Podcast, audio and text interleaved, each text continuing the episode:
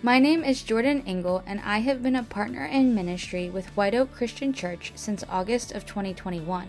If you are following along with the WOCC Bible reading plan, we will be focusing our time and attention on Luke chapter 16, verses 1 through 31.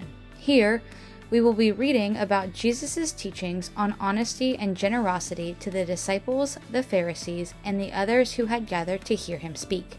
I encourage you to read through these stories on your own to allow the Holy Spirit to speak to you. Today, I am going to focus on verses 10 through 11. I will be reading from the New International Version starting in verse 10. Whoever can be trusted with very little can also be trusted with much and whoever is dishonest with very little will also be dishonest with much.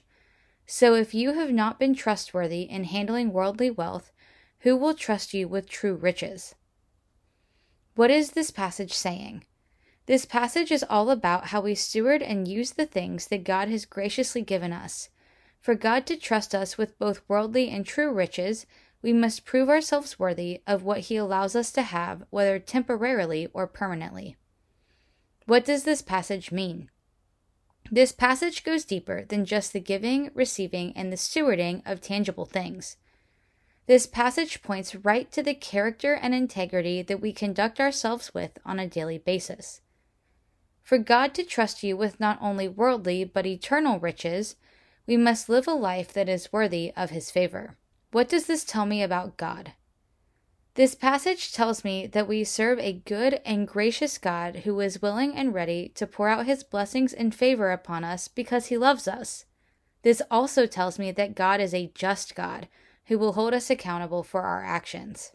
God isn't looking at the things he gives us in this life as a reward system, but as an investment into his kingdom.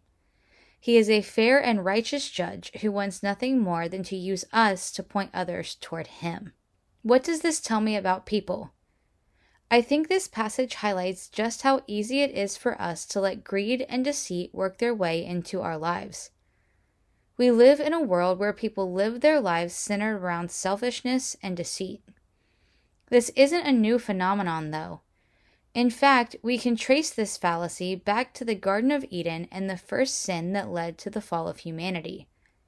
First came the deceit from the serpent when he lied to Eve to get her to eat the fruit. He convinced her that God was withholding something from her that would be better than what she already had. As a result of this, we see Eve's greed as she lets her desire for this good thing take over and determine her actions. The words we see repeated in that encounter are, she saw. This tells me that in order for us to follow Jesus' teaching on being honest and generous, that we will have to work against our desires of what we see as good to gain the things that God values. How should I live my life based on what I have read? We should live lives that are so radically generous that people have no other choice than to attribute it to God. We should use the riches He has given us wisely and as a way to point others to Him. And then we should give credit to the one who allowed us to act on His behalf. Please remember that the resources I am referring to are not limited to money or possessions, but also include intangible things such as time, love, and encouragement. Everyone has something they can be a little more generous with. We should live a life that displays such high character, integrity, and generosity that every interaction we have shows God's love to each person we encounter. To echo what Paul says in Ephesians 4 1, we need to live a life worthy of the calling we have received. Reflection questions. Spend a few minutes reflecting on and answering the following questions 1. Am I living a life of true character and integrity that reflects the love and teachings of Jesus? 2.